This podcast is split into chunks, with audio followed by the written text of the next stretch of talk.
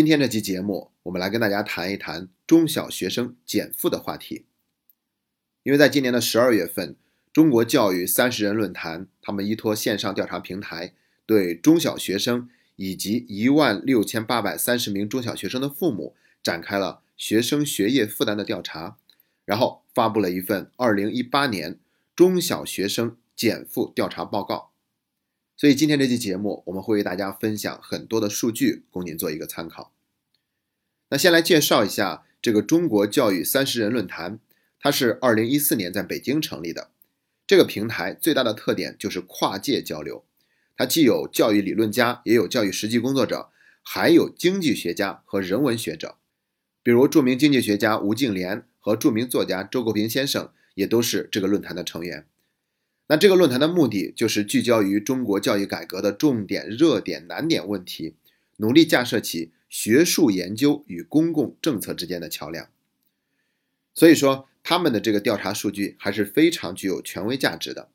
另外，为了做好本期节目，我们还搜集了一些其他方面的数据，方便大家做一个对比来进行一个参考。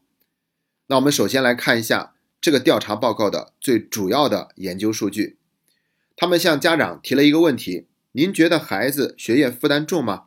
最后有近四成的家长觉得孩子的负担是过重的，认为负担中等的占到了 百分之三十二点一三， 负担轻的占到了 百分之二十八点三七。 而且呢，随着年级的增长，家长认为孩子负担重的比例也是在持续的增加，尤其是从一年级升入二年级以后，认为负担重的比例从 百分之二十八 直接升到了 百分之四十 左右。这在一定程度上说明，应对中考和高考的升学压力在小学二年级的时候就已经出现了。所以说，减负问题十分严峻。那我们再来看一下另外一个数据，就是孩子在校外学习的时间。那中国的中小学生平均每周课外学习时间是 十三点八小时，名列全球第一。然后再加上课外的辅导和私人家教，每周校外学习的时间长达十七小时左右，这个是远远高于发达国家的平均值的，而发达国家的平均值是 七点八小时，我们竟然是它的一倍还多。那么孩子在参加课外辅导课的情况是怎样的呢？报告显示，仅有 百分之三十八 的学生没有报辅导班，其余 百分之六十二 的学生都报了辅导班。可以说，现在给孩子报辅导班是普遍现象，但是呢，参加辅导班对孩子的成绩的提升却并没有一个显著的效果。那说完了这个负担过重和学习的时间，我们再来看一下现在中小学生的身体健康状况。其实在二零一八年七月的时候，教育部就发布了国内首份中国义务教育质量监测报告。这份报告指出，绝大多数中小学生长期都是处于睡眠不足的状态。那这个睡眠不足的情况有多么严重呢？在这个减负报告里面显示，有 百分之二十三点九九 的学生可以睡到自然醒，而由闹钟或者他人叫醒的学生比例则是高达 百分之七十六点零一。 更严重的是，还有 百分之二十九点二六 的学生睡眠不足八个小时就被闹钟或者他人叫醒了。这就是我们中国的孩子现在睡眠的状况。那然后呢，我们又查了一下中国的学生的近视发病率的情况。在中国，小学近视发病率已经超过了 百分之四十， 而这个数据在美国是 百分之十。 中国的高中生和大学生近视发病率都已经超过了 百分之七十。 现在全中国近视人群占到了六亿，并且还在逐年增加，而我们青少年的近视发病率已经是高居世界第一位了。其实呢，我们并不难去推断出近视发病率不断提高的原因，那就是现在的孩子课外的时间也没有去外出游玩的机会，把更多的课外时间都用在了学习上，所以眼睛始终得不到一个非常好的放松。再加上现在的网络游戏那么发达，孩子休息的时候也都是在捧着手机，这样的话，眼睛近视变得越来越严重，而且肥胖比例也变得越来越高。那我们中国青少年的肥胖比例是一个什么样的情况呢？我查到了一个最新的数据，这个数字是 百分之十六。 美国是世界上肥胖比例最高的国家，他们青少年肥胖的比例是 百分之十七。 可以说，我们跟第一名已经相差无几了。甚至在不远的将来，我们极有可能会超越美国，成为世界上青少年肥胖比例最高的国家。那我们说完了肥胖比例和近视发病率，接下来再看一看中国家庭在儿女教育方面支出的情况。这是来自于二零一七年的另外一份教育报告，它的统计方式是从一个孩子上小学开始计起到大学毕业，这期间家庭需要为他教育做出的支出总额为多少。那这个调查显示，中国香港排名世界第一位，这个支出总额换算成人民币是九十一万，而中国内地家庭是三十万。美国是多少呢？换算成人民币是四十万。听起来我们比美国还是比较低的，但是你要知道，我们中国跟美国的人均收入是有一个很大的差别的。单拿二零一七年中美人均 G D P 我们来做一下比较，中国是八千八百三十六美元，美国是五万九千四百七十二美元，比例接近一比七。可以说我们中国家庭在儿女教育方面的支出已经远远超出了世界的平均水平，而且在总额方面也已经超过了很多的发达国家。那有的家长可能就会说，既然在我们中国应试教育压力这么大，升学那么难，不妨考虑让孩子出国留学。的确有很多家长都这么想了，这个比例占到了 百分之五十四。 但是让孩子出国留学镀金是不是一个非常稳妥安全的方案呢？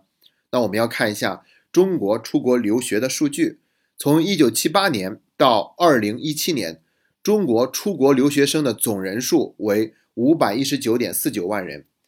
然后到二零一七年，留学回国总人数是 三百一十三点二万人，这个比例占到了已经完成学业群体的 百分之八十四。 按照这种算法，现在还有接近一百三十万的留学生正在国外攻读他们的学位。那我们可以想象一下，这么高的一个数字，相当于是每年都会有几十万出国留学生回国就业。所以如此庞大的海归群体，它已经很难直接跟精英画上等号了。好了，我们前面已经分享了四个方面的数据。第一个是家长对于孩子学业方面负担情况的调查，第二个是孩子在学习方面的时间，第三个是身体健康的影响，第四个是中国家庭在教育方面的支出。那接下来我们就要讨论一个问题了，为什么这么多年我们一直在减负，孩子的课业负担却还是这么重呢？